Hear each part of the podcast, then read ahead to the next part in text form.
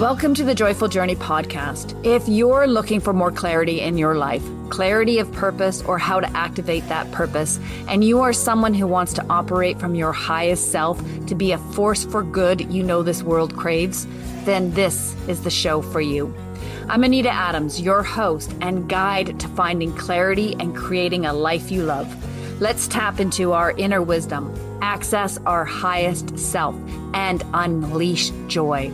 As we do this, we raise our vibration and heighten the collective consciousness. And that, my friend, is the joyful journey. Let's dive in. Hey, Joyful Journeyer, Anita Adams here, your host. And today I'm excited to introduce you to James Ripley, who is the founder of the Guided Meditation Institute. For the past 30 years, James has studied how we can create real, lasting change by leveraging the power of our meditative states, our presence, and what guides us. James is a writer, speaker, and trainer in Boulder, Colorado, who is certified in the art and science of guided meditation. In addition to teaching this skill, James loves working with growth oriented entrepreneurs, coaches, therapists, podcasters, and speakers especially if they are in major life transition and are curious about doing deep healing work with psychotropic medicine. His specialty is the two hour guided meditation session that can be expanded to the two day medicine journey retreat. And he'll put a cherry on top by creating a custom guided meditation for you that includes your most powerful symbols for lasting change. He calls it your guided meditation to live by. Mm-hmm. Welcome, James. I'm so excited to have you here. Thanks, Anita. I appreciate it. Love being here. Awesome. The cherry on top. Yes. Yeah. There's a lot there. You know, I don't think I have ever received a bio from someone on this show that has sparked so much curiosity with me. And it's feeding a lot of the questions that I'm going to ask you today. But before we dive into all of that, I want to hear about your personal journey that led you to the work you are doing today. Can you give us a, a little insight into, into that? Oh my gosh, how far back should I go? When I was whatever feels right. When I was five, I won't start with the therapy sessions. Let's go all the way back. Um, I think the, the interest probably peaked in terms of meditative state and what guides us. Just little context set up here. The work I do is about guided meditation, which to many is guided meditation. It's a scripted guided meditation. Sometimes we hear on Headspace or Calm or however it gets delivered. But the the guided and the meditation are two separate parts and so really what what's happened for me over time and where it started was the experiences i had in a meditative state that i didn't know was meditative and then the experiences i had out of that which in some way or form i was feeling like i was being guided by something right? Something bigger than myself or even uh, something that's compelling. So i think to to back it off the interest in guided meditation i think my first experience was uh, back in college with the hypnosis society. I got exposed to a little hypnosis. We did one of these helium balloons on your hand your hand goes up and wow isn't that interesting that felt very real and from then on i i really tuned into how real our imagination can be and how our imagination can be guided and what our imagination can guide us to. Can, can um, I, sorry, I want to just clarify. So, is it an exercise where you're imagining your hands on a helium uh, a helium balloon? oh, hand, right? right? There's a helium balloon. You imagine a helium balloon tied yeah. around your hand, and then okay. imagine the helium balloon rises to the sky, and your hand starts to lift okay. up. Okay. Very, very basic exercise for hypnosis 101 introductory. I've, I've right? never done that. I think that's really cool. Uh, so, yeah. so that that triggered some interest in understanding. Really did because I I was getting a degree in finance at the time, and I felt like I had to balance it with something a little bit more esoteric and inward, right?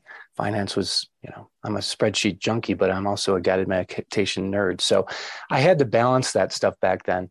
Not knowing what guided meditation was at the time, hypnosis is really, in, in many ways, a guided meditation in terms of what I can, how I would define it. It can be. so from there, I, I think what happened was my my father had passed away in college and really made an impact and one impact in this way is that I became very curious on how I could stay in contact with him. And I didn't I felt like he wasn't gone even though he was gone, it just didn't feel like he was gone and I became very curious. So I explored things like astral projection and hypnosis and meditation and these things. But ultimately, fast forward a few years, um, in 1996, I arrived at the Telluride Mushroom Festival with all the with all the big names in in that. Uh, I mean, there were there were big names. So the, the folks who were in charge of that, uh, Terence McKenna's of the world and Alex Grey's, and and uh, they were there, and I was told to go there because for two years I'd been bugging my friends, asking them what what is God, what is spirit, how do we how do you guys connect with that, and what is this place? Because it, my sense of reality really is we're all talking to each other, we have this connection, somehow we communicate, but how is this really happening? Like what how is this even possible, right? Beyond the religious type of stuff. I wanted to have an, ex- I think what I was really asking for was an experience. And all of them in the room about it once got irritated me with, at the party and said, James, if you really want to know, you have to have a direct experience of it. And, and they said, you've got to do five grams of mushrooms. And I thought at the time, well, that's crazy because don't drugs make, make things bad? Drugs are bad. And I ended up at the Telluride Mushroom Festival getting uh, in contact with someone who could help me out. We did just a, a, good friend of mine, who's one of my closest and longest friends. We ended up doing a very small dose. And what happened was a party ensued, a very nice party for a 28, I think a 26 or 28 year old guy. And what was exceptional about it, extraordinary about it, really, in terms of its state, was I became less interested in the party with all the good looking girls and more interested in the tree and the stars outside. I mean, seriously. And I, I, I did about three trips back and forth, going to the party saying that that's what I really think I want, but it doesn't feel better than the tree and the stars. Went back to the tree and the stars, laid under the tree and the stars. And I did this about three or four times before somebody finally said, James, what are you doing? At that point, I just went back to the tree and the stars. And where that took me was to a place inside myself that in my experience, felt very connected to spirit or God or something greater than myself uh, that I belong, not only was being guided by, but I belonged to. So the, for me, that, that was a direct experience. Mm-hmm. My takeaway from that and is this we can talk about things, we can read books on things, we can debate on things, but until we actually go there, mm-hmm. until we have a direct experience, we're just not going to have the learning. Uh, okay. I, and do you have to have psychedelics to get you there, though? No, no. In fact, on psychedelics can impact the the physiology and the biochemistry, but at the end of the day, I think it that and they can help but I'm not a huge, I'm only an advocate for those people who are called to that. I'm a huge advocate of guided meditation journeys mm-hmm. without the psychedelics. So you don't have to do that as well. Mm-hmm. And ultimately, um, what got me to the guided meditation space was that I was doing a lot of these medicine journeys, having these amazing experiences. And then I would come back and there wasn't an integration practice. It didn't make the experience last. Mm. And which can be dangerous because that that could cause you to want to do the psychedelics all the time. Well, and that's interesting too. The, the, the ones I did in the ceremonial atmosphere that I was in, there was never an addictive quality. But when I came uh, came back from the medicine journey or during the medicine journey, I, there was one thing that always stuck out. I always felt more kind to myself and more compassionate to myself mm. in an expanded state of awareness and then more compassionate to others. Mm-hmm. And many people have remarked that to me over the years of how when they, if they do a journey with me, how there's just there's a calmness and a presence, a greater degree of calmness and presence than not. That's not always everybody's experience, but it's been mine. Mm-hmm.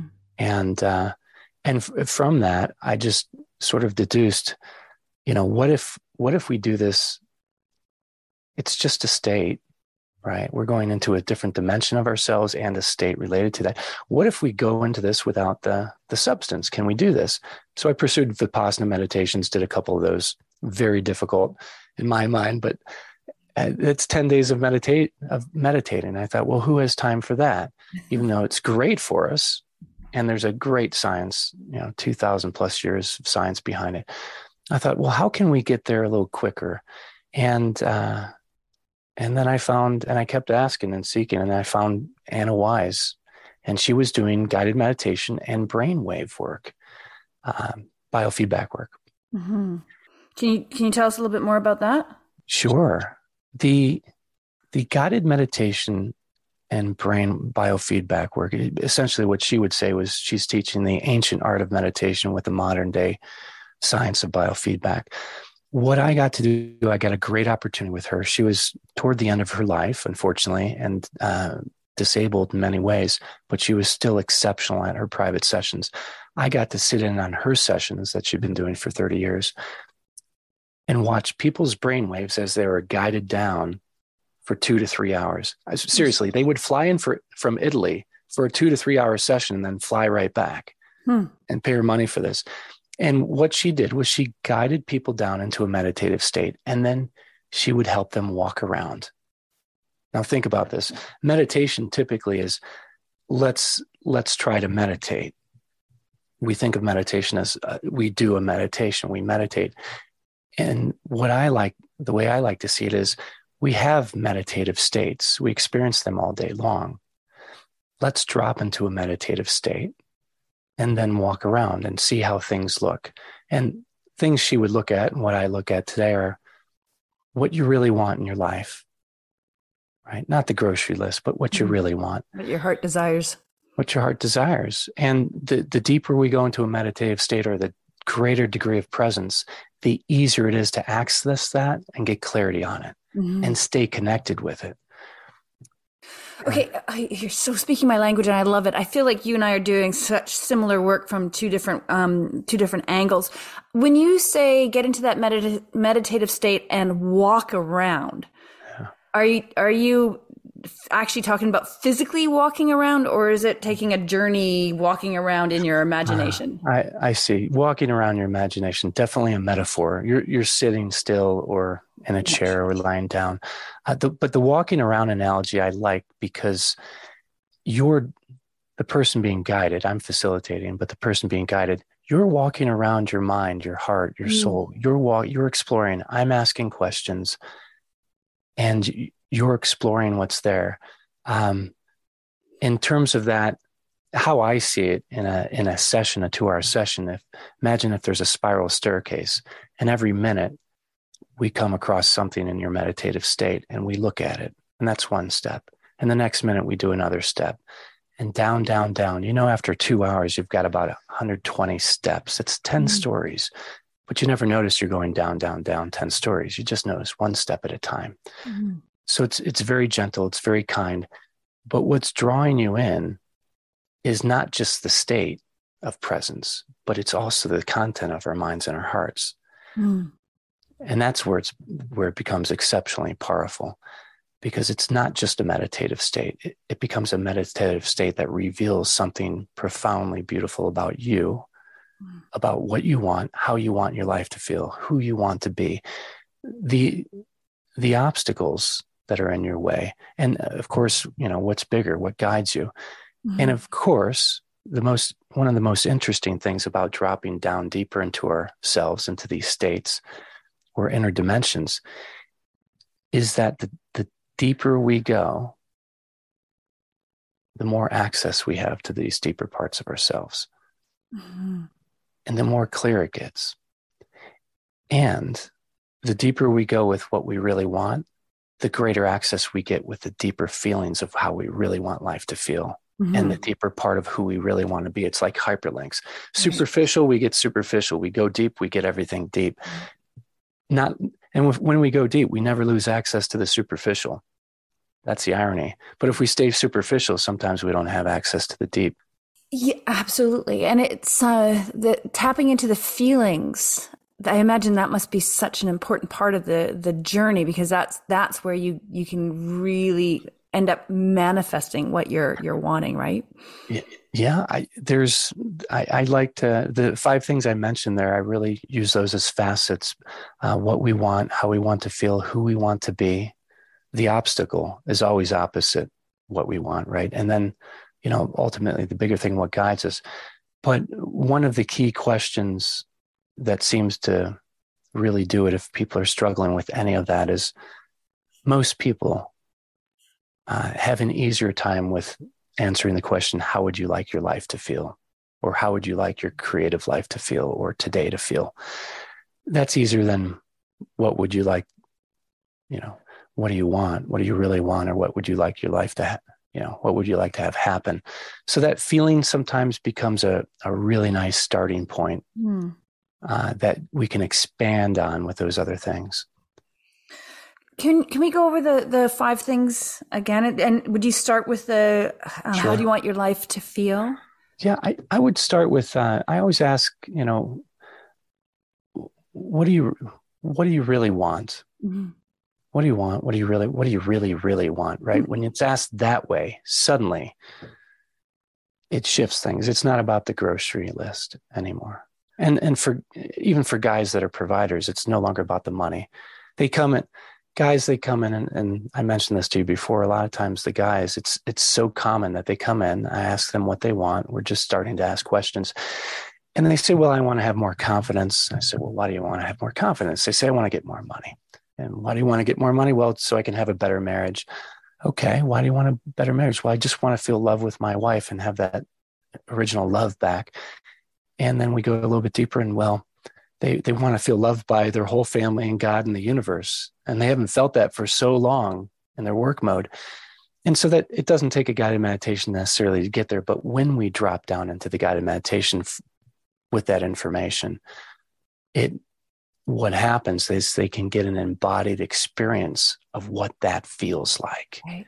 instead of just thinking it right. and putting on a sticky note i want universal love from the universe or i want confidence which is really superficial and means almost nothing once we drop down into a meditative state they get an embodied experience of what being loved by the universe feels like mm. which now impacts directly impacts um, their relationship with his relationship with his wife, uh, the money, the confidence, mm-hmm. because we're going to the root. Mm-hmm. And once we get that experience, usually what comes out of that is a symbol or a metaphor that they can rely on for for the rest of their life. A lot of times, and we're going to come back because we're. I think I want you to break that idea about the symbol down more I, and i want to come back to that so but i want to know what those five things are that we that that as we get deeper and just you've already said them but i just want to make yeah. sure we we've got this sure. so understanding what it is that you really really want as the first yeah. question to ask it's the first one i ask and and do you want would you like to know more about that question um sure yeah we i mean and that's that's what i always ask my clients too. And when I, I talk about at my retreat, what do you really want yeah, and really, yeah. really want? And I had an interesting conversation with somebody recently. In fact, I'm going to be releasing a podcast on this very thing. Uh, that this um, client said to me that um, she thought it was wrong to ask yourself what you really want because your ego is going to get into the way, in the way, and it's not going to be for the highest and greatest good for all. And she really want wanted to um, be told what she should do for the highest, greatest good in all. And my response to that was that um, when you really tune in to what you really want and you're listening to that inner wisdom, your soul voice, it's always going to guide you to your highest self, which is in line with the highest, greatest good of all. Yeah, I like that. There's a few ways I address it because that comes up in the meditation community all the all the time. You, meditation is not what you want. And I would say, well, if we're going to meditate, what are we meditating for? To meditate more? I mean, that's pointless. we're living a life, we're in a body. So we're, we're human and spiritual, right? But what's at the end of every one of my meditations, I always say, you know, and consider what, what your meditate. Now I'm forgetting it, but I always say, um, reflect on a few minutes of what meditation can do for you and what it can be in service of, right? Yeah. But which you, and that's the other part we explore. Is it the superficial you? Is that, is that the ego you? Is it a deeper you? Yeah. Um, Ramana Maharshi, I think he had a great quote. He's an old sage, and he said, "Look, if you're going to be greedy for something, be greedy for waking up." So that's a want to wake yeah. up. Yeah. Right. So at what level do we want to approach it? So I think wanting is, and that's why I have like the, you know, there's some levels there. What do you want in the superficial level, medium level, and the deep level of right. who you really are? What do you want? And I found what we really want is, I mean, love. love. That's the connection, yeah. belonging, God, connection with spirit. And I have found that the psych- psychotropic medicines have showed me that as clearly as anything. Mm. It, it's so profoundly meaningful for me mm-hmm. to be mm-hmm. able to go into a state and be shown that you know nothing else matters but just being mm-hmm which is in in another way to say that is just just be and appreciate the, what we have this moment right here and then from there yeah. and that is another it's just another way to say love to love and yeah. be loved just really appreciate the beingness without having to do anything to change anything mm-hmm. and it has been my experience as we drop down into these deeper meditative states what happens is we get in touch with that sense of just being. And from there, we make, I think, I believe, more informed, better informed decisions from a place of being mm-hmm. and a place of oneness and a place of belonging and unity and humanity than from a place of separateness and competition. 100%. And all of it's real. Yeah. It is the great paradox, but awesome. So you're the meditative states that's that you when you say that you're talking about going deeper so you mm-hmm. you start at that like you say superficial level is that a meditative sure su- superficial and yeah. ordinary waking state there are there are what they mm-hmm. call table of subjective landmarks they're well known for yeah. uh, 50 60 years at least 80 years at this point, table of subjective landmarks of, of psychophysiological relaxation. As our mind relaxes and it shows up in our brain waves, we can measure mm. as our body relaxes. So imagine if you're reading a book, your body's relaxed. Let's say you're out in your work mode, driving around, running around, hyper aroused, and you come home, you sit down and read a book. Your mind's maybe still aroused, excited in the book. And maybe you switch to Tai Chi. So now you're going to crank up your body a little bit, keep the body in action, but you're going to relax the mind, right? Mm. We're relaxing one of those at a time. When we lay down to go to sleep, generally we're relaxing the body to stillness and the mind to stillness, ideally. As we relax towards sleep, we end up really going th- into a meditative state mm-hmm. If we're to keep our eyes open. Mm-hmm. right or, or awareness or, yeah. or awareness there is that is that like that the theta um level terms what, of brain, yeah, in terms of brain waves, uh, generally speaking, in a meditative state, there is going to be a decrease in beta, which has to do with the rational thinking mind. So it's going to just quiet that rational thinking mind, which is also where the inner critic arises. Oh, yeah. Okay, so we want to, there's enough of that. So we quiet that. We increase alpha, which really gives us an ability to imagine better, sensualize. So if I close my eyes, I can see colors, I can I, I can visualize things and it also give alpha gives us a sense of detached awareness not just associated but detached mm-hmm. um, which is a it gives us a detached sense of awareness from those the inner critic the doubts the complaints the shoulds and coulds mm-hmm. shoulda coulda woulda i mean that's that's beta brainwave right there it's beta land so we mm-hmm. want to diminish that increase alpha and then theta theta is generally associated as we increase alpha and then increase theta it's generally associated with you know waking up and getting greater access to more of that subconscious or super conscious mm-hmm. information so that thing that's bugging you in the background but you can't put a finger on it well that that information's there it comes up and comes up into alpha now you can see it because it's dressed up and how you, what you can see, sense, taste, smell. Mm-hmm. But the theta, so alpha and theta generally increase with your meditative state, and depending on the meditation, gamma can increase. If if, if you're having a super blissful mm-hmm. meditation, it, there's probably a lot of gamma there. Mm. Can you do you recommend listening to like theta sound waves to help you get into that that the binaural that beats? Yeah, yeah, they, that, they can help. Yeah. The entrainment brainwaves can help to a certain degree. Um, they ultimately they're they're entrainment tools that help us get to a state.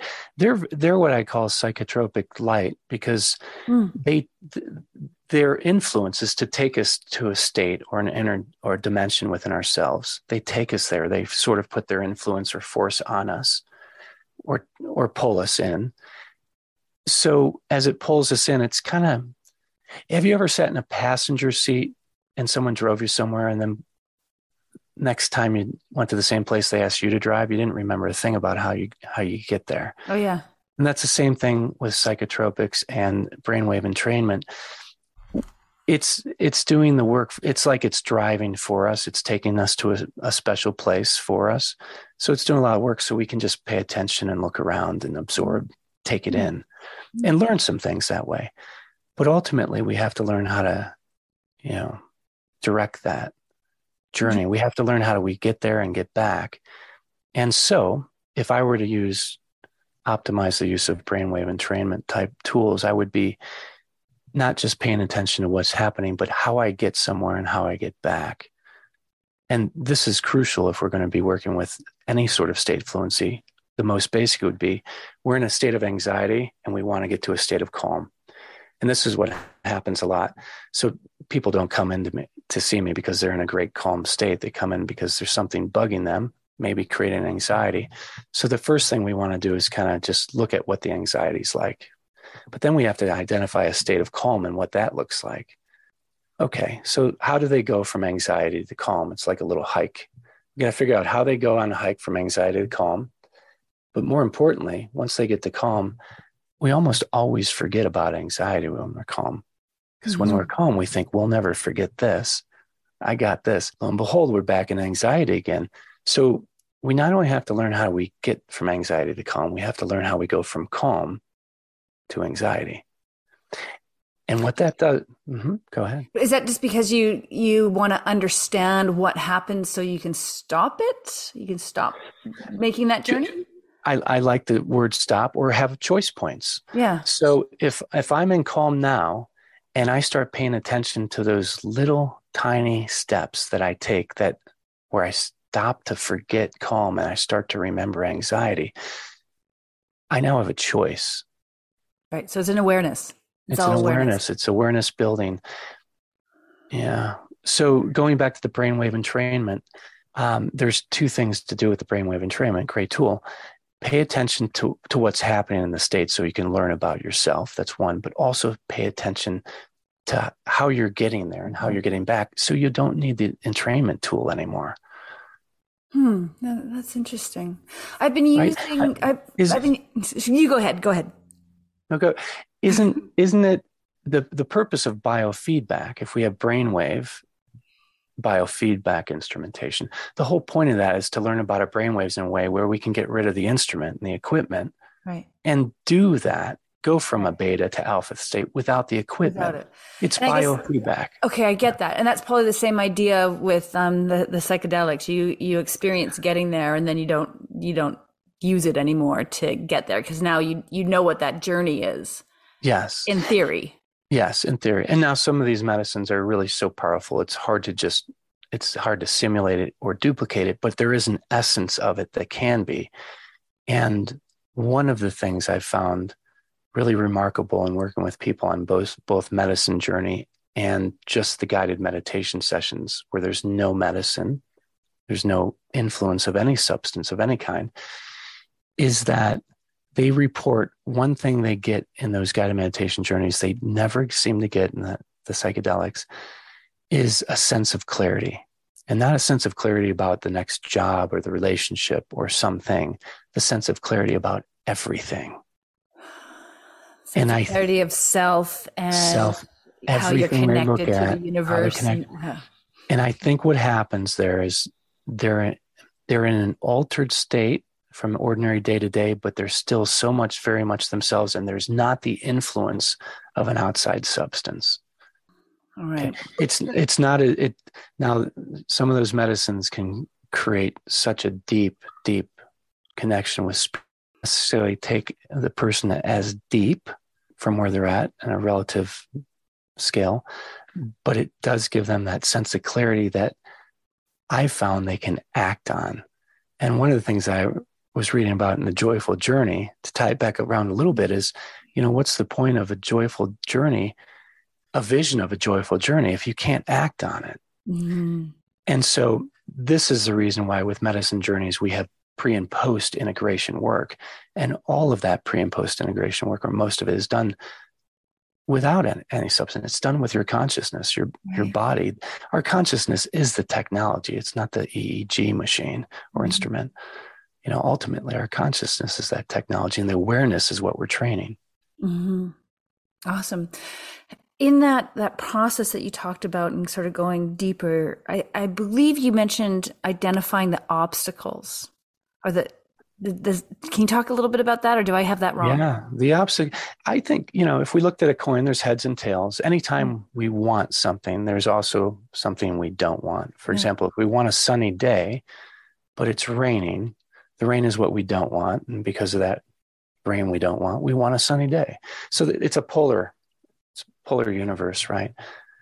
Uh, so anytime someone comes in and says, you know, this is what I want um, there's usually something they don't want. And so the, that mm-hmm. becomes, in my mind, just mm-hmm. sort of the obstacle right. in a way, or the opposite. What I've found, and it's not what I want to tell myself every day, but what I have found is that, you know, the obstacle does guide the way if we let it. There's a great, you know, Stoic book out, uh, The Obstacle is the Way. And I, you know, just a little twist on that. The obstacle can guide the way. And oftentimes it's on the other side of the obstacle that gives us what we really want. Yeah, okay, I want to I want to explore that a little bit more. You've mentioned uh, a few times in this show and when you and I spoke before about being clear on what guides you. Yeah. And uh, you know like when I think about what guides me and what I talk about all the time is allowing your your inner wisdom to guide you. But when you're using the word what guides you, you're talking about something different. Yep, I am. I, I use a more generic sense, and I just tend to be more generic. um, I, I think one of the things that happened, um, set up for this, I I got drawn to the brain waves and the guided meditation because I loved uh, the universal language of brain waves everyone has brainwaves, but not everyone's a Christian or a Muslim or has that sort of spiritual or religious orientation. And so I found it allowed me to get away from things that could be potentially triggering or offensive and use a language that everybody can can engage with. Meditation, which if we looked at brainwaves, it doesn't look a whole lot different than prayer, depending on how you're doing it. But brainwaves is a universal language. Could you remind me of the question? I, I want to understand what you mean by being clear on what guides you. Yes, and, yes. Yeah. And yeah. you you you also reference that sometimes it's our obstacles that guide us. And I'm so curious about about that. So So uh, in, in a more generic sense, most of the time, you know, people think you say, "Well, what's guiding you?" And we gen- generally think of something, well, what's the biggest thing that's guiding us? Is it an angel, spirit, God, a book, a principle, right? Guiding principles, the North Star, you know, those are all good. I tend to back it down a little bit and say, look, anything that is presently in your attention is guiding you to a certain degree. Also, there are things that are not in our attention, subconscious, superconscious, that are influencing us, past experiences, trauma, things we really want, but we're not willing to admit yet we want. Those are guiding us too. So there's probably layers, like sort of the superficial layers of um, I've got this deadline tomorrow. That's going to be guiding my choices and what I'm going to be doing because I've got this thing in my head, my mind that I have to do.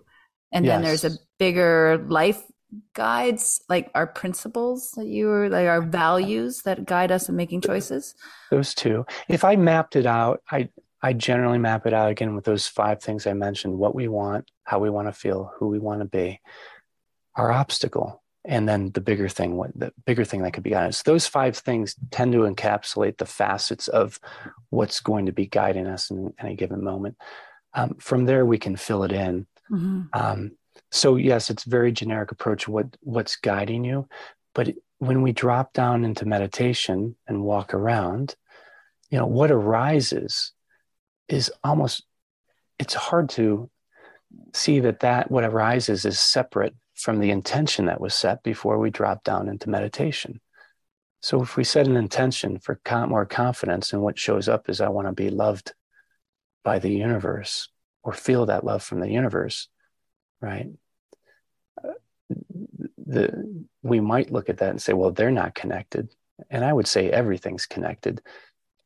And it's mm-hmm. not a mm-hmm. coincidence that someone sets an intention for more confidence to get more money, drops down in the meditative state, and what they're really wanting in that moment or experiencing that moment is a feeling of love from the universe. Mm-hmm. Right. And so those two are somehow connected. So what's guiding them? Well, now they get a choice. So it's, I, I think that question really is about, it leads us to ask the question, what is guiding us? That we're aware of, unaware of, and do we want to be more intentional about what's guiding us? Mm-hmm. If we want our family to continue in a loving, healthy way, am I spending a few minutes every day focused on that vision of that family that's healthy and a future? Or am I just going about my day working out, going through the motions, right? Mm-hmm. So, what are we going to put our attention on? So, it's probably two steps in what guides us you know discovering what really is guiding us and pulling us especially those unconscious forces that and also making a decision. So understanding what's guiding us and then choosing. Mm-hmm. choosing and understanding. Right.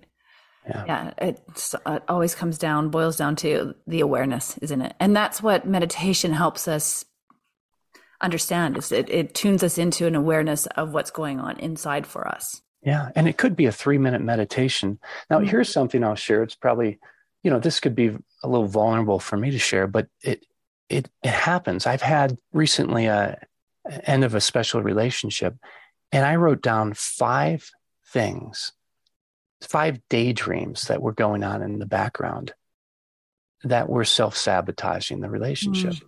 Now, mm. these were never something I expressed. Had I written them down or journaled at all, maybe I I figure out how not to have, but they're little daydreams that self sabotage that success, right? Mm. And yet, if I'm spending more time with those, or if I'm feeding those, or if those have some sort of s- strong influence on my behavior, especially unconsciously, it's going to be hard to overcome those. So, the first step in this is if, if we look at what guides us, if it's an obstacle, if it's anxiety, if it's a self sabotaging thing, to just allow it to at least be there and then accept it, mm. you know, to acknowledge it, accept it, and appreciate. It. And that is part of the transformation of any meditation practice. Mm. It kind of comes back to the, what you were saying is um, that the love for self and the universe is ultimately that highest level of desire that we all ultimately have within us.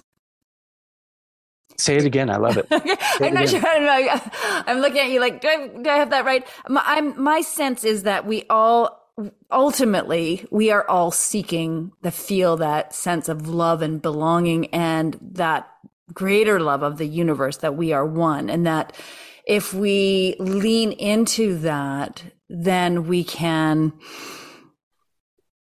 we can get through the obstacles of our life yeah. I don't know. I, I i feel i feel that it feels right but i don't know. Maybe just it feels too too easy in a way. Too simple. I, too simple. I, yeah too simple. I like that. Mm. um, it's not well it is simple. It's just ch- challenging. Yeah. It's so simple. That's why we don't do it as yeah. well as we could. Yeah, we expect life to be more difficult. Things to be more difficult. yeah I, I like what you said about that. Maybe we go a little more conversational on this but yeah. i I like what you said about because my experience is as we go deeper or higher, higher self or deeper into meditative state, deeper into being guided, mm. deeper listening. Uh, what tends to happen is it gives us a perspective that allows us to deal with the problem where mm. the problem doesn't even become a problem anymore sometimes. Yeah. And it, we can't deal with it at the same level. So it allows us to get above or below that that level where the problem is a problem. Mm-hmm. One of the reasons why I wanted to have you on the show is to help people find other ways in to find that love, to find that acceptance, to tap into that compassion so that they can they can lean into the best version of who they they are. And uh, yeah, so I wonder if we can talk a little bit about yeah. how we can how, how yes. we can do that. I love that. So you know, guided meditation, it can be there can be some trickery involved there because I like to, you know, many meditation traditions would say, well, you don't want to start with what you want. And my experience has been people want what they want. They're not going to stop it. and Why fake it? So let's just start with what they really want, yeah. which is ego driven a lot of times. Acknowledge it yeah. appreciate it. Just yeah. start there. That's where they're at. Yeah, that's, that's what we want. My God, let's put it at ease. Yes. can't I, we can't we develop a great spiritual life and still want a great house or a great right. relationship or a whatever? Yeah, there should be show, no shame in wanting to make a lot of money no. or wanting to have that big house. I, I think there's uh, there's something about honoring the personality, mm-hmm. the ego personality of what's there, and it wouldn't be any different than if we're parenting a child you know, if if all they really want is a popsicle, get them the, get them the popsicle. right? And look how they relax for the next 10 20 minutes. And same with us. Can we can we just give them a little bit of what they want? I i have to say i don't know if most people know this that are listening but the way you create an addiction for someone is you slowly pull things away. If you give a kid a popsicle every five minutes then give it to them every six minutes then eight and you start pulling it away you create addiction. Mm. so now, if we're aware of that, we can overcome it. But if we're not, then, and when someone comes in for a session, the first thing I want to do is really address their superficial ego level needs, if that's what they're coming with and mm. activated mm-hmm. with. Let's at least look at those yeah. because I know that once we drop down into a deeper meditative state, that relationship is going to shift. Mm-hmm. You're going to realize that the money and the confidence, they still need the money and the confidence, but that deeper connection with spirit, that deeper connection with themselves, that calmness down there, that connection. The, it could be the, it could be the same um, want, but the desire for it comes from a different place. It becomes about the way. So yeah, what we're guided by is way. important, but the way we're guided by is even more important. Okay, good. All right. So we can be what guides us so many things. Yeah. Okay, great. We know there's all these things we want, but the way we're being guided, and and so in med, in a meditation, when we're really at a deep level in a meditative state, or in a deep state of presence, or we really feel we're being guided, mm. that generally feels like love, kindness, gentleness, mm. firmness, versus the beta brain waves going off and saying you should Right. You could have, should have, could have, would have still means didn't anyway. So what's the point? I mean, get away from that. Yeah. All the judgment, all that. And and so what guides us? Yes, but the way. And so first step, if we're being guided by ourselves, the way we're being guided by ourselves is very critical, very judgmental, very ego.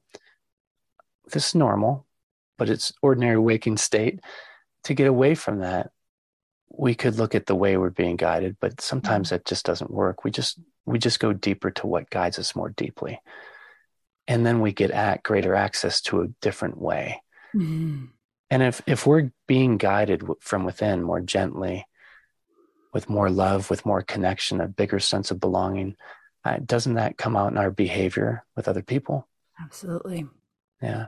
So for me, it's all all in terms of the facilitation. It's I love helping people discover that mm-hmm. that you have all these this list of wants. You have a way you want to feel. What's at the deeper levels?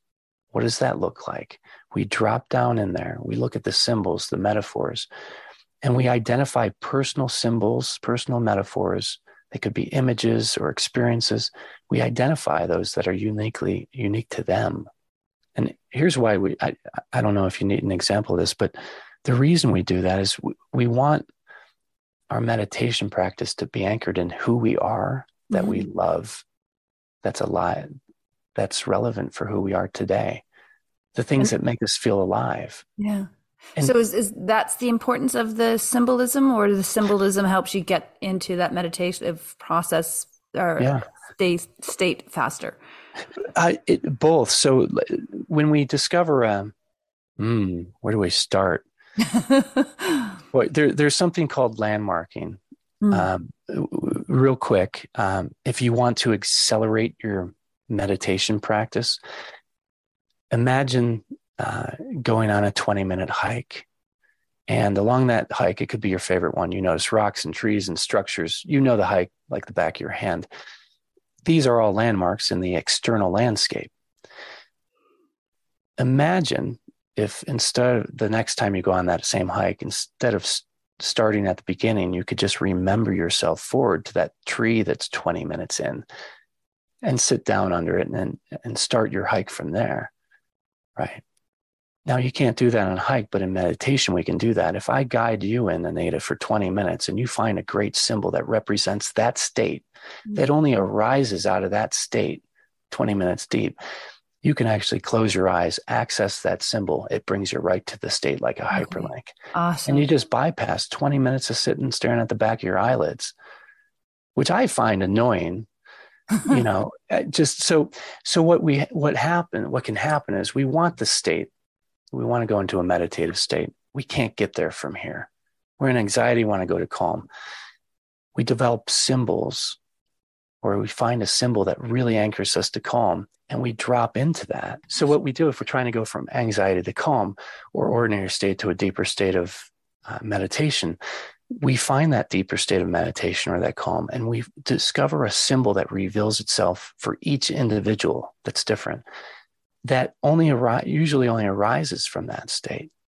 And that becomes an anchor or hyperlink to that state. Mm. So instead of going from an ordinary state or a state of anxiety where we're we can't get out of it, wanting to go there, we can just think of that symbol, embody that symbol, and it takes us, it draws us right in. Right. And so that that's how landmarking your state with a symbol can really accelerate your meditation process or your experience. And you you do the the coaching or the guiding with your clients to create and identify those symbols, correct? Yeah, identify and develop them. Yes, absolutely. Mm-hmm. And they're not hard to develop. Mm. You, these symbols that arise, they're not, a lot of these have been there for a long time. Mm. You know, every time a person goes to a, goes into a meditative state, uh, whatever they do to get them there, these symbols are always there. It's just we have a tendency to diminish the value of them because nobody's talking about them. No, interesting. Do you know?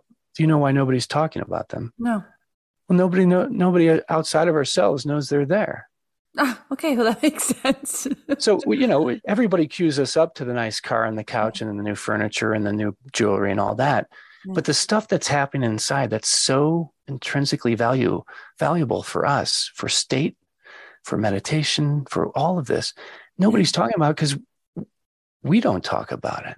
Right. And so, what I want people to do is uh, what I help them do go down in there. We go into a medit- state, meditative state, and let's look at what's happening there. And that's why I say walk around. Yeah. See what shows up that has energy for you, that's really yours. And and then from there we develop that relation. We develop it and there's a relationship to it. And people, you know, I didn't know this when I started doing this, but these symbols become so valuable and it's part of what goes into a guided meditation to live by mm. because when the symbol itself represents what you want your life to feel like mm. oh my god now you've got a reference point a symbol that keeps you in touch with what you want your life to feel like and if it's a joyful journey and that's what it feels like then that's a symbol now you can keep you have something visual or experiential, right? Can you're going to ask a question? Yeah. Can I give you an example of that? Yeah, yeah.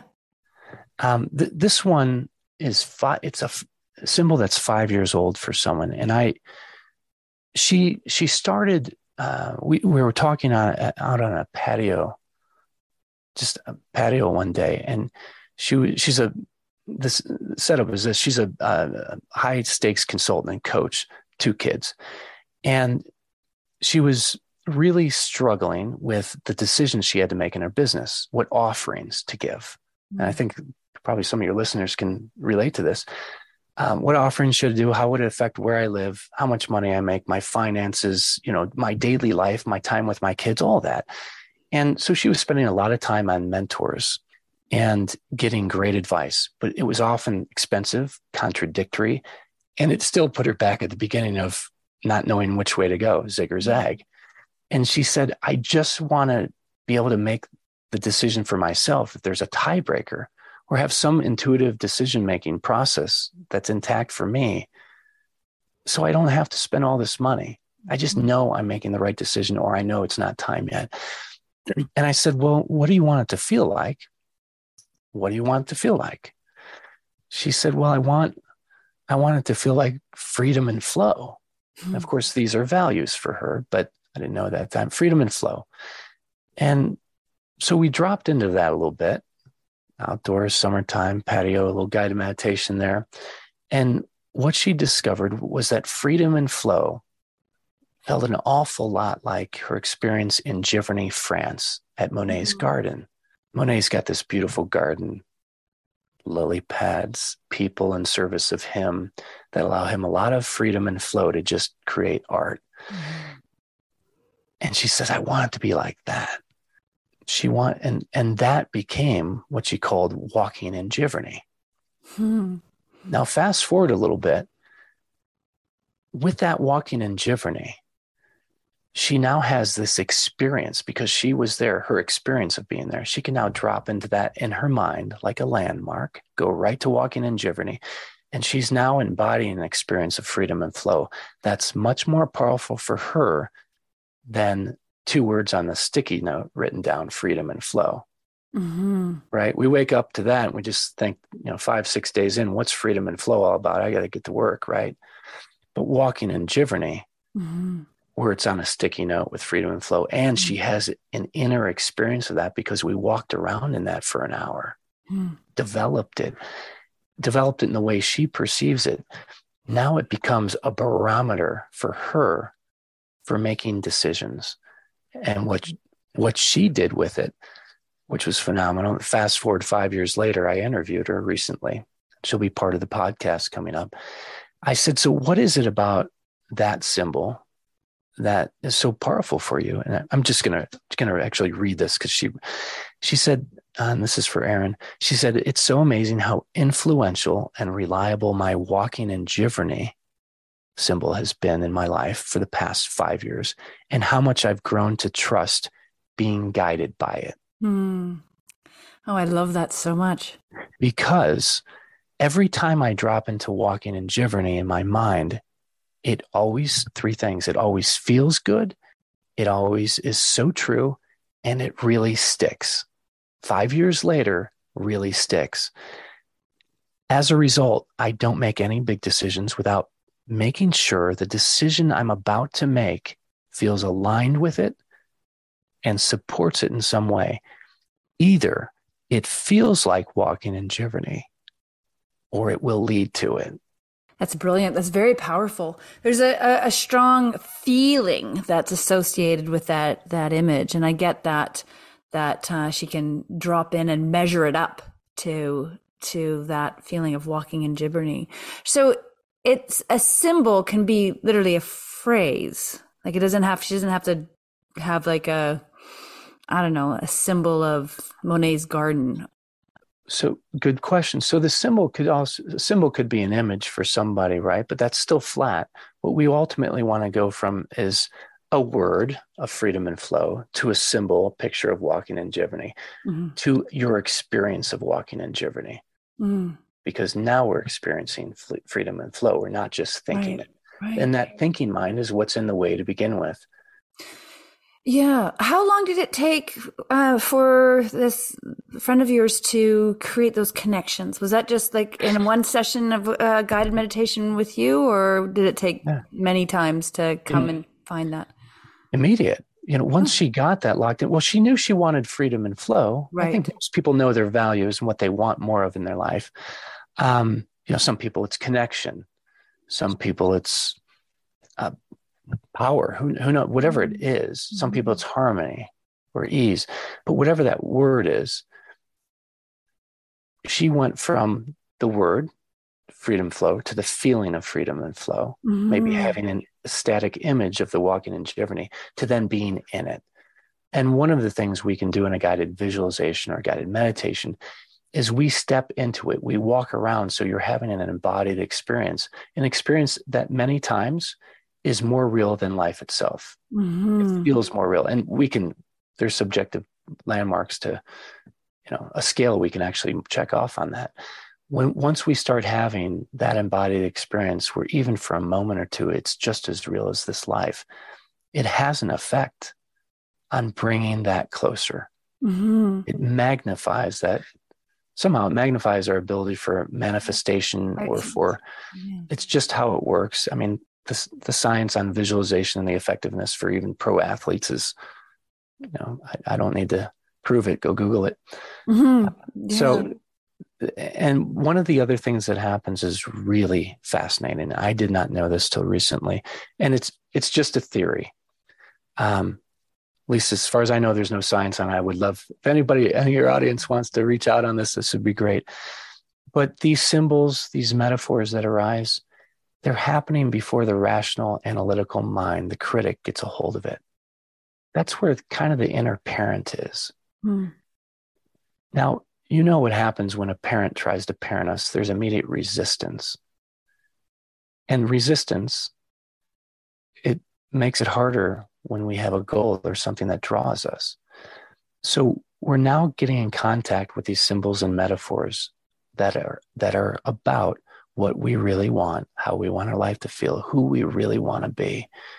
We're getting in contact with them before the resistance mm-hmm. brigade shows up, which allows us allows everything to start to tune in and align to it much more quickly before the doubts get in. Mm-hmm. And the the the purpose of these guided meditations really that are 1 to 2 hours long is really to develop it in such a way where it's so strong for a person before they leave that session that doubts aren't going to be able to overcome it or get rid of it anymore. We strengthen it so it lasts. Yeah. You uh, you mentioned that we might be able to do a demonstration of um, this guided. Oh, Is that uh... yeah?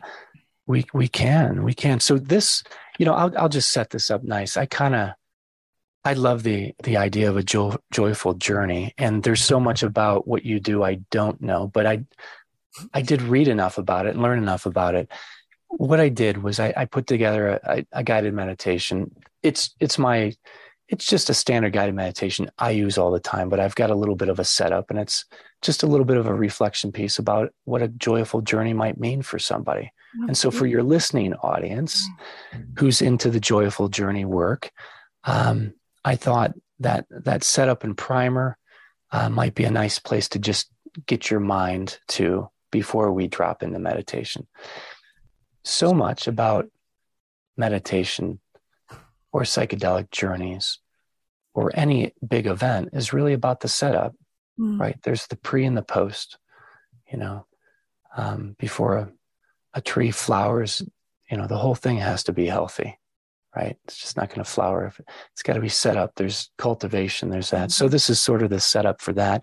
Um, it's one of those things I do for businesses too. Sometimes if we're just they want to, and I was happy to do this for you, but sometimes it's nice to deliver your message in a warmer way. Same message, hmm. just a warmer way. So I'm happy to do that. Cool. And you know, so it's about seven to ten minutes long. So you know, folks listening right now, if that's what it's going to be. You're not going to hear me a whole lot here. Driving, put this on yeah. pause. right, right. And, you know, uh, for the listeners there, if you're you're actually going to do this, if you're not driving at home, at the end, get out a sheet of paper and see if you can write down a symbol or two that comes up for you, a metaphor, something, anything that arises. It doesn't. You don't have to think it's relevant. Go by the the feeling of it. Does it have a strong resonance for you? A strong feeling, the aliveness of it. Those things probably have a lot more power than we give them credit for, just because they're inside. Mm-hmm. Um, also, I, I, I might want to say this. Um, can I mention one more little trick? Pro yeah, tip? Please, please. It's a little story. It's like three minutes long. Uh, there's this gal, Liz. She's such a sweetie. She was like a bucko five sock and wet and from a rural area. Love you, Liz, if you're listening. And this was probably uh, 11 years back, maybe 12 now. I was, I, had the pleasure to teach Anna Wise's workshop. It's a five day Awakened Mind brainwave training workshop, all guided meditation for five days for 12 people at Esalen. Loved it. And, but day three on a Wednesday, everyone's hooked up with brainwaves and, and we're on break and Liz is sitting off in the corner, still hooked on, on brainwaves while everyone else is on break. And I looked at her brainwaves and she had the best brainwave pattern of the whole week and I'm a little insulted, feeling a little offended because, of course, I'm leading her in guided meditation, and she's got the best brainwaves while I'm not. So I said, Liz, you know, I was being a little irreverent. I just said, Liz, you know, you have the best brainwaves of the week right now. And she looked over without even hesitating and said, You know, James, I'm playing Sudoku. Every time I do Sudoku, I just, it, it's my happy space and I, I, learned something. I learned something. What I learned was it's not about meditating, it's mm. about the mm. meditative state. Whatever gets you there, yeah. do it. And this is what my class, I teach a class on this. It's about, it's kind of like a life hacking skill for how to get into a meditative state. I help people link, we focus, we look at what they do that they love to do every day shower, gardening, hiking, couch potatoing, whatever it is. We look napping. I do napping. That's how I do it so we look I'm so at. So happy to hear you say that because I I like to to nap too, and that's... love nap. it's how it's how I discovered meditation. I I was taking power naps in high school, and I'd wake up, but I didn't want to. I didn't want my parents to know I was awake, or they put me to work before dinner. So I just stayed still in the living still in the living room, and if I stayed still and didn't move, they wouldn't see me. But what happened was by staying still, that nap took me down out of beta, down through alpha, theta, and into big delta, and then I woke up kind of like going into meditation from the underneath, from the backside. It's like the back door. Mm-hmm. And I woke up in a meditative state, didn't move. And I was just like laying in bliss for 10, 20 minutes before they said dinner. and it was just so ever since then, I do that all the time. I take a power nap, I wake up, I lie still for a few minutes. And and it's so much easier to do that than to spend 20 minutes looking at the back of the eyelids trying to stay still you have this is huge for me. Thank you so much for sharing that because that's my my thing is to lie down and yeah and just have that little meditative nap that is uh, so energizing and refreshing afterwards. And yes. I've, I've, always felt a little guilty. Is like I'm not. Don't don't don't don't. You, it's better for everybody. and then and of course it relaxes the mind and the body. Wake up. The key is once you wake up, stay still and don't engage with your thoughts. Just watch them. It's blissful. Okay. Yeah, oh, I'm excited, I'm excited, about nap yeah. time today. there, there, you go. There you go. So, so that was the nap. But Liz, Liz, back to Liz, who was over in the corner uh, playing Sudoku, getting the best brain waves over a week. And I said, Liz, what's going on over there? She said, Well, I, I play Sudoku, and every time I do it, it's my happy place. I said, Well, how's your meditation going this week? She said, I'm, I'm just not doing that great, which I could tell from her brainwaves. I said, Well, how about you do this? Instead of you going to meditation next time, why don't you just, once you, we come back for guided meditation, just go to your Sudoku place, your happy place, because that is a meditative state. And from the rest of the week, she just started off when she closed her eyes, she went to her landmark, which is Sudoku space. so, space. but in her mind's eye, like she went to play Sudoku, and she wasn't actually on her no, device playing. No, she wasn't actually playing the device, although she could have probably done that. But she had the brainwaves while she was playing. Oh, interesting. Okay. So I just said, go to your hap- your your Sudoku space, your happy space. Start there. That's a landmark to start at. Okay. So the whole time she was trying to meditate, and with the symbology, what what we're finding or discovering about ourselves is anytime we put church over there or meditation over there, a place we go to and then come back from, we've immediately created separation. Right. So we want to we want to meditation is union Mm. I mean, so we want to we want to eliminate those conditions and the separation and the judgment, the shoulds. I should do this. I should do that. and that's all beta brainwave so if we drop down into alpha theta where we have this native language of our meditative state this native language of how the universe speaks to us how these symbols that are all that are there for us it's the universe speaking to us in our own native language. I love it. there are symbols and some are universal. Some everybody experiences. A sense of lightness a sense of growing to great size. Those are kind of universal landmarks that a lot of people commonly experience if they go down into a deeper meditative state. But if we if we go if we have this experience of great lightness and surrounded by light which is universal landmark but we're also talking to our sister in the house we grew up in and having that conversation in our inner minds that's unique Mhm. and that's a symbol I love that. why does that come up every time you know why Mm. does that come up for someone when they say they want more confidence well you know and then they spend 30 minutes in their inner mind apologizing to their sister for something that they did Mm. that they felt bad for well that erodes confidence Hmm. Yeah. Yeah. so uh, that's the uh, you know the uh, the unknown obstacle that guides the way as Mm. well Hmm. the apology to the sister Yeah, even if it's in our inner mind right Yeah. so liz did go ahead and have a better meditation week because she started to start with her personal symbols not mine Right. and for that entire class the three days i'm feeding heavily scripted guided meditations which are all contain my symbols or someone other writer's symbols.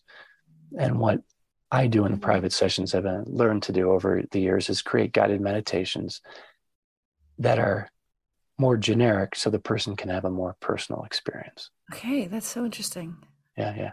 So in this what they'll what they'll get here is the next three minutes is just a setup a reflection which has a lot of personal uh, symbology around it's a reflection around around the joyful journey.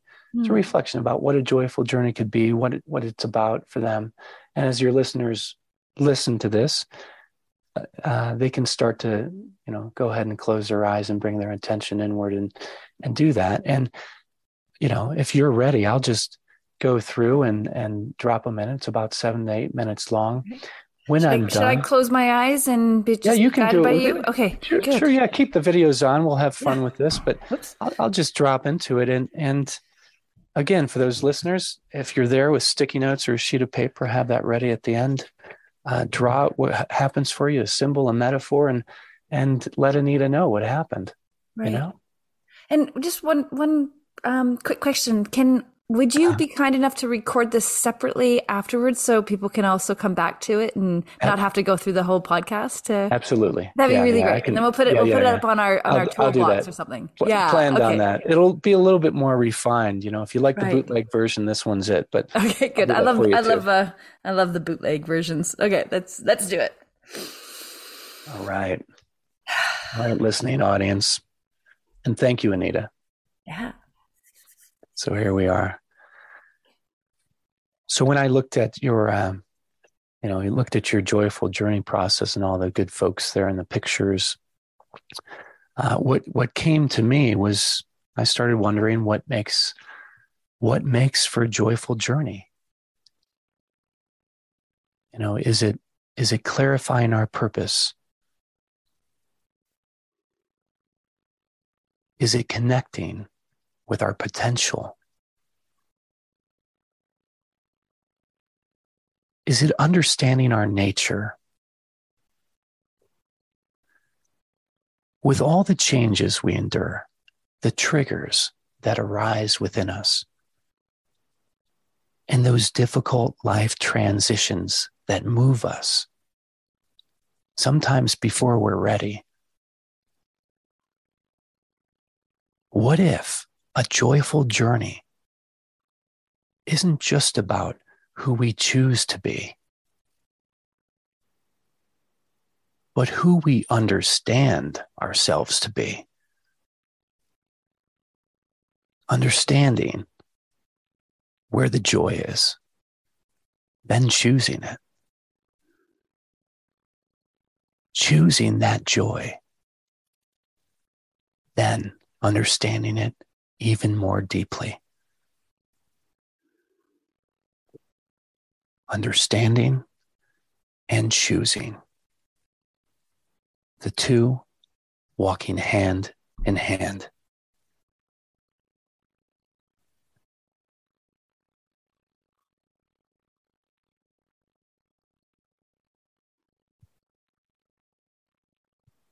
The two walking hand in hand. To lean into that inner wisdom, to look, to listen, to learn, and take action What if the life you want to live isn't joyful or inspired until you start living it? Worth far more than any potential or vision left unexpressed. The next few minutes is an invitation to come along on a guided meditation.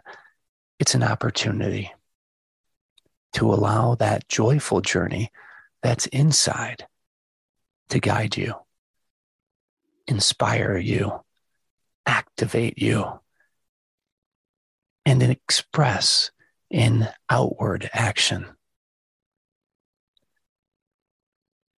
So, if you please join me by going ahead and closing your eyes if you haven't already, and bringing your attention inward with a deeply inward focus.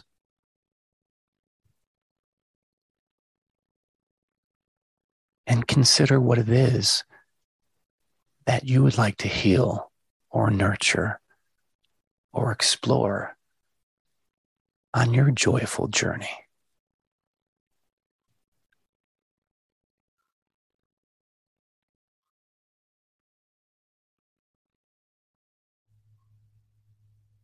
Consider what it is you really want.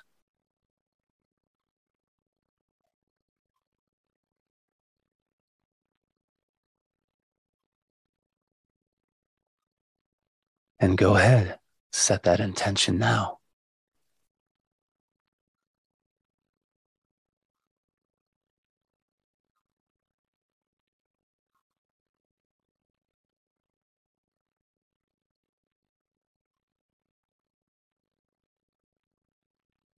And when you're ready, simply release it. Let it go.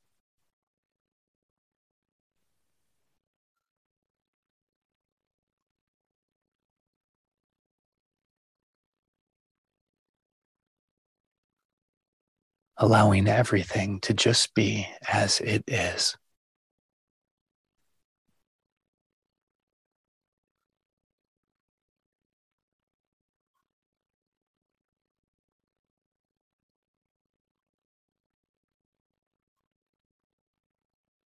Aware of how this feels.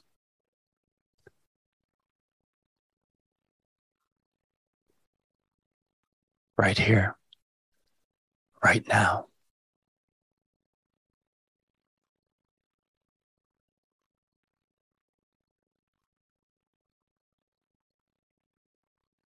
Aware of how it feels to be you.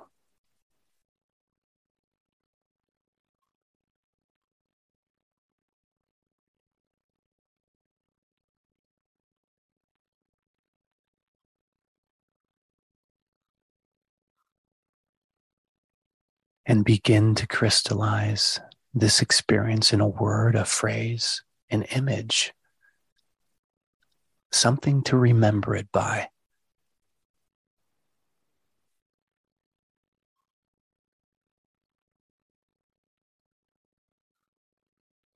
Something that allows you to return to this space more easily the next time.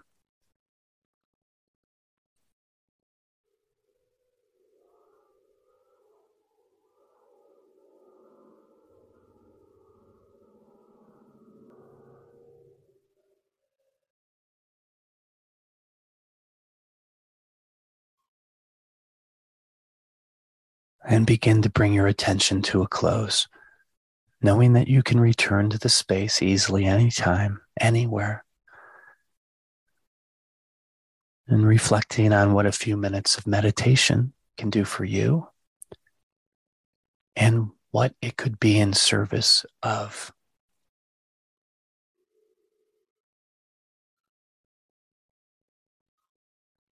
And when you're ready, coming back to the outside space. And for the listeners out there, you're welcome to get that sheet of paper and pencil out. Draw out the best you can what you see, what you experienced, what happened for you. And see if there's anything related to what you really, really want or how you'd like your life to feel or who you want to be. Uh, maybe there is an obstacle in your way and that could be guiding you, or maybe there's just something greater than, than yourself that is supporting you and doing that for you. Thank you. That was um, that was really beautiful. I could listen to your voice for hours. it's, it's so good. It helps. Your voice helps to really calm calm me. Like I just feel really grounded just listening. That was really lovely. I had some really strong visuals um, mm. come to mind. So yeah, can you sh- can you share for your audience what? Yeah, so there's a a place for me that um, I just feel such expansion of love for self and and my environment, and um, it's on Long Beach in uh, the west coast of Vancouver Island, and there's just one. It, the, the the physical space is so expansive; it just goes on and on. And and when I'm in this space, I just feel so free. Freedom is one of my values as well, mm-hmm. uh, and full of love. And I've mm. had had my husband actually proposed to me on this uh, beach many many moons ago, mm. and we have brought our family back to this place every year, and it's just an incredible, uh, incredible place for me of of connection, you know, connection and love and simplicity. I think that's a big part of what I well, I know it's a big part of what I I want in my life is simplicity Mm. And uh, yeah, so just dropping into this place on Long Beach, Vancouver Island, Chesterman Beach, for those who may be familiar uh, with the area. Uh, you can see a, vi- a, visual it's so spectacular and when you look out into the ocean often it's foggy in this part of the, the world but i love that too and stormy and cloudy and, and there's so much energy in this mm-hmm. space. So it embodies this environment embodies so much for me. It this this vitality and life and energy and love and freedom and I feel the wind in my hair and my face and that just brings me alive. So yeah, it's it's awesome. That's that's going to be my what do you call it? A a landing a landmark or a symbol. A landmark. Meta- so a landmark is you've identified something on the in the interior landscape. Mm-hmm. Close your eyes, whatever that interior landscape holds, there are landmarks. It could be a landmark that's a symbol, just a visual. It could be a landmark that's more of a metaphor. So if you're if you're in space and time, you're walking on Long Beach and you're embodying that, that's a metaphor. So it's a landmark metaphor. But that metaphor embodies, as you said, it embodies so much. It mm-hmm. embodies free and full of love and connection, and simplicity and life and energy. So imagine if you wrote those words down on a sticky note, a bunch of sticky notes, and you looked at those every day, or you looked at those for five minutes, or you close your eyes and close your eyes and go inside and get on Long Beach and start walking around and embody that. Maybe you even sit down on the beach and meditate. Mm. Okay. All of this is mind stuff. That's not what meditation is for.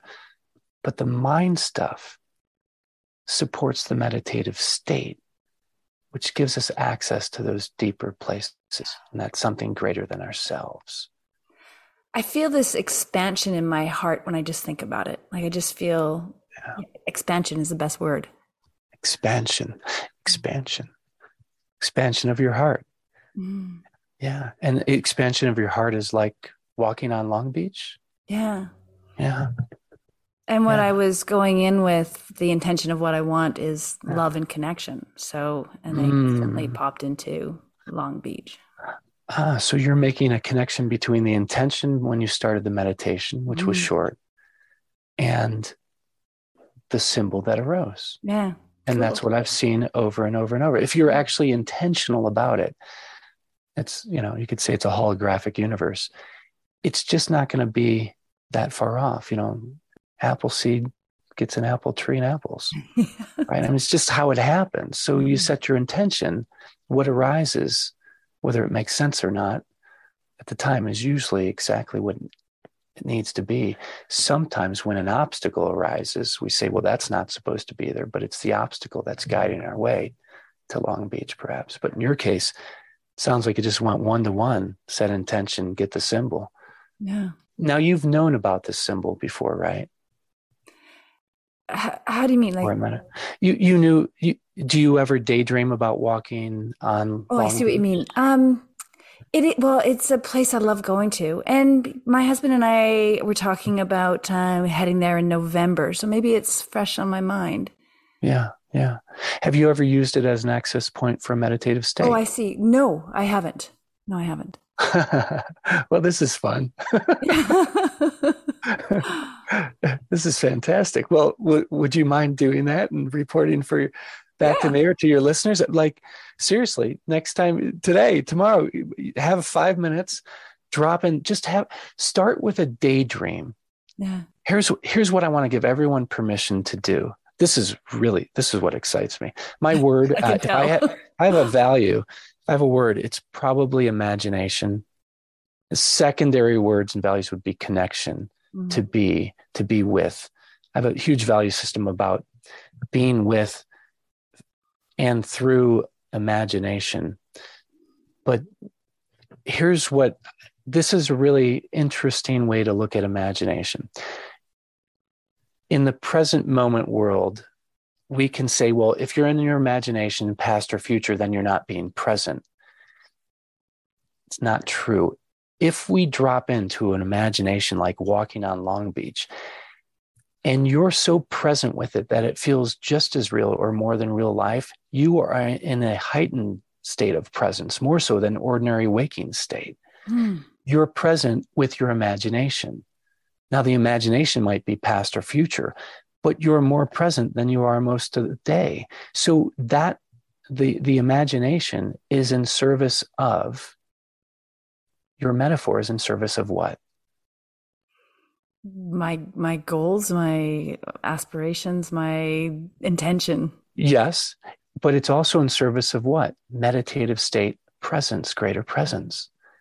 By putting our attention on this thing we really, really want, it creates a hyper focus. Mm-hmm. And one of the three things that creates a great deal of presence in us is one is hyper focused, second is body awareness. I'm not going to tell you the third, you got to tune in for another show. But hyper focus on a rock climber who has no rope and would die if he fell, he's hyper focused. She's hyper focused. Mm-hmm. And guess what? They are present. Is pre- and I ask. I have a friend that does this. I say, why do you do it? He says, "I've never more present than when I go free, free climb. Okay. Wow. When we get, when we give ourselves permission to want what we really want, we get hyper focused. When we give ourselves mm-hmm. permission to tune in what really feels good, what we want our life to be like, we get hyper focused. When we get a sense of who we could be or who we want to be, wow, I mean, that is that's actually the bigger one. If we can lock into that, the rest just shows up. And if we can open up to a little bit to the obstacle that's in the way, and and maybe just for a moment ask, well, maybe it's guiding the way, not in the way. Boy, it just opens us up to curiosity, which helps everything else. Yeah. And if we can really get in touch with what's guiding us, do you really think we're not being guided? Okay, just that maybe we're not being guided by anything but just the the sense that we are the sense of belonging that that brings up for us at that deepest level my God, those five things we to lock into those all engender a, a deeper meditative state, a greater state of presence. And what happens when we get that greater presence? We become kinder to ourselves, more compassionate to ourselves, compassion to other people. It informs us about our next step in a way that the ordinary waking state can't. So there's a, again, we're we're using a lot of this stuff in the mind. The symbols, they become mind. It's content of the mind, but it helps us develop the state because it the content of the mind we're looking at. We go to meditate. We set an intention we go into a meditative state. We see what arises, which is a deeper level. The same, it's just reflecting our intention at a deeper level. Do you see that? Yeah. It's our intention updated, upgraded, up leveled at the deeper level of ourselves. And then we work from there. And we're in service of two things our meditative state and what our meditative state can do for our life. Mm. I'm not a huge proponent of just doing a meditative state to get a better meditative state. That's I, it doesn't do things for people, but I, I want people to have a better life and a meditative state and greater presence. And, and those two work together. They're married. Wow. Understanding and choosing what, what is and what could be. And mm-hmm. that's the other part. Should I meditate on what is? Isn't meditating about allowing everything to be as it is? Yes, that's meditation. And don't you want a life you love? so, what are you going to do with the action element? So, allowing everything to be as it is, let go of control, let everything be as it is. Yes, that's medita- eh, meditative attitude. We got it. Now, this is what is. Now, what could be? What could be for your life? Let the meditative state and present state inform that. Through your symbols. Let the symbols speak to you. They are representing, they're advocates of the meditative state. And they can how do you talk to a meditative state? What does that look like? How do you communicate with it? It's just ethereal. So the symbols actually embody the state just like long walking on long beach is the metaphor symbol that for you embodies expansive heart love freedom and all that stuff. Now it's complicated. Now you don't even have to go one off a symbol for each one. You have one symbol metaphor that embodies all of it which is really how we work anyways. We're more complex than that. This is so powerful. I love it. There's so much here and i feel like we've barely scratched the the surface of of uh, what you can do with people and and helping them uh, on their journeys. So you know i'm i'm acknowledging the time. I think this is the longest I've ever been with anybody, and I love how much we covered and and uh, the whole the whole journey, the whole experience. I want you to share uh, in our closing a little bit about how people can connect with you if they want to mm. uh, experience your your training one on one, or mm. what what are the options even for them to work with you and sure, how they connect. Yeah, thank you, thank you, Anita. So, so first of all, um, I think it's you know the guide, guidedmeditationinstitute.com is the website. That's how you connect. And I, uh, they're welcome to connect by phone 720-231-7900. That is a cell phone. But I'm I'm a huge advocate of texting and, and calls. I love that. I'm just it's like old fashioned or something. I don't know.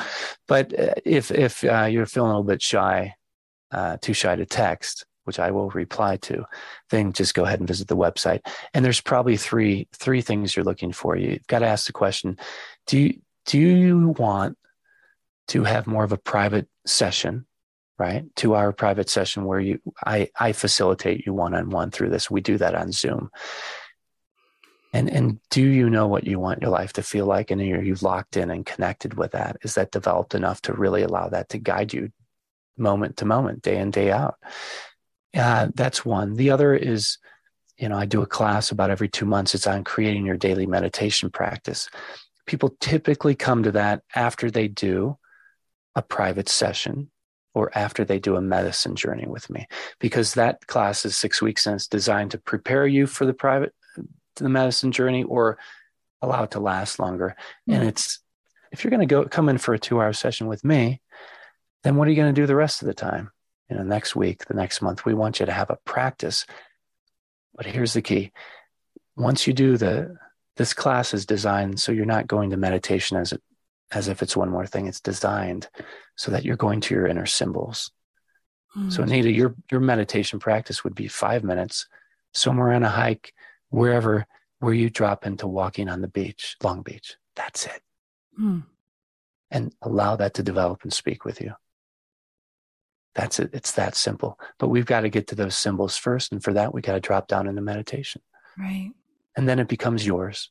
It's not a meditation outside, it's who you are. You're just going to you. And for me, it just becomes kind of a love affair for those inner symbols that include everyone around me. Yeah. You know, my family, my friends, my oh. right. Yeah. So is your, uh, your your launching pad. It's where you you start from that then allows to open up so much more. Yeah, yeah. So private sessions, sorry, private sessions, uh, six week class, create create your daily, daily meditation practice, and then of course medicine journey. If anybody is on a mm-hmm. going through a huge life transition, uh, or is just wanting to do some healing, deeper healing with psychotropic medicine, uh, that's a two day retreat I offer as well. So, do you offer those um, regularly throughout the year? Well, I offer those on schedule. Folks usually that's scheduled one on one. I do. Oh, it is. I've, okay. I've led groups. I've led groups. I prefer the one on one because in the one on one, I'll do. Let's say it's Saturday, Sunday. We'll do all day guided meditation training. Get the symbols. Get clear about how you let go, how you surrender, how you get open to this experience that's coming, and then we we have the journey, the medicine journey that night, and then the next day you're staying the night in this beautiful log cabin, and then the next day we go ahead and uh, drop back in and, and see what happened from a guided meditation place. So it's really about 36 hours of work. Wow.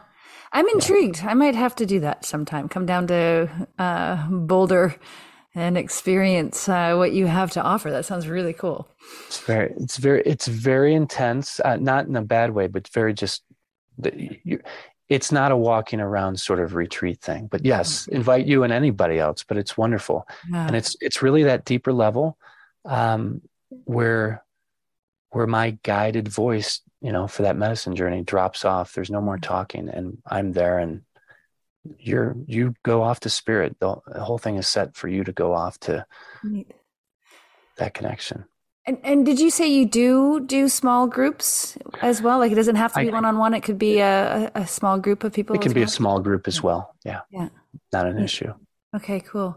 Very interesting. Thank you so much, James. I got so much out of this conversation and I'm excited to uh, drop into my symbol, my uh, Long Beach experience and see what opens up for, for me as I continue to practice my meditation and mm-hmm. go on that journey. Love it. Love it. Thank awesome. you for having me, Anita. So, yeah. such, such a pleasure. Always a great conversation with you. And I hope you spend a lot of time walking on Long Beach. Me too. All right. And thank you, Joyful Journeyer, for tuning in. I uh, reach out to James. I will keep his contact information in the show notes, of course. And we look forward to connecting with you next time. Bye for now. Thank you for joining me on the Joyful Journey podcast. If anything resonated for you from today's show, or if you are looking for more clarity in your life, clarity of purpose, or how to activate that purpose, then head over to joyfuljourney.ca and become a member of our community. We'll start by sending you a free download of our three guiding principles to inner wisdom, which will give you a great foundation for finding the clarity you are seeking and you'll become part of a growing community of people who are raising the collective consciousness. So head over to joyfuljourney.ca, and I look forward to connecting with you directly.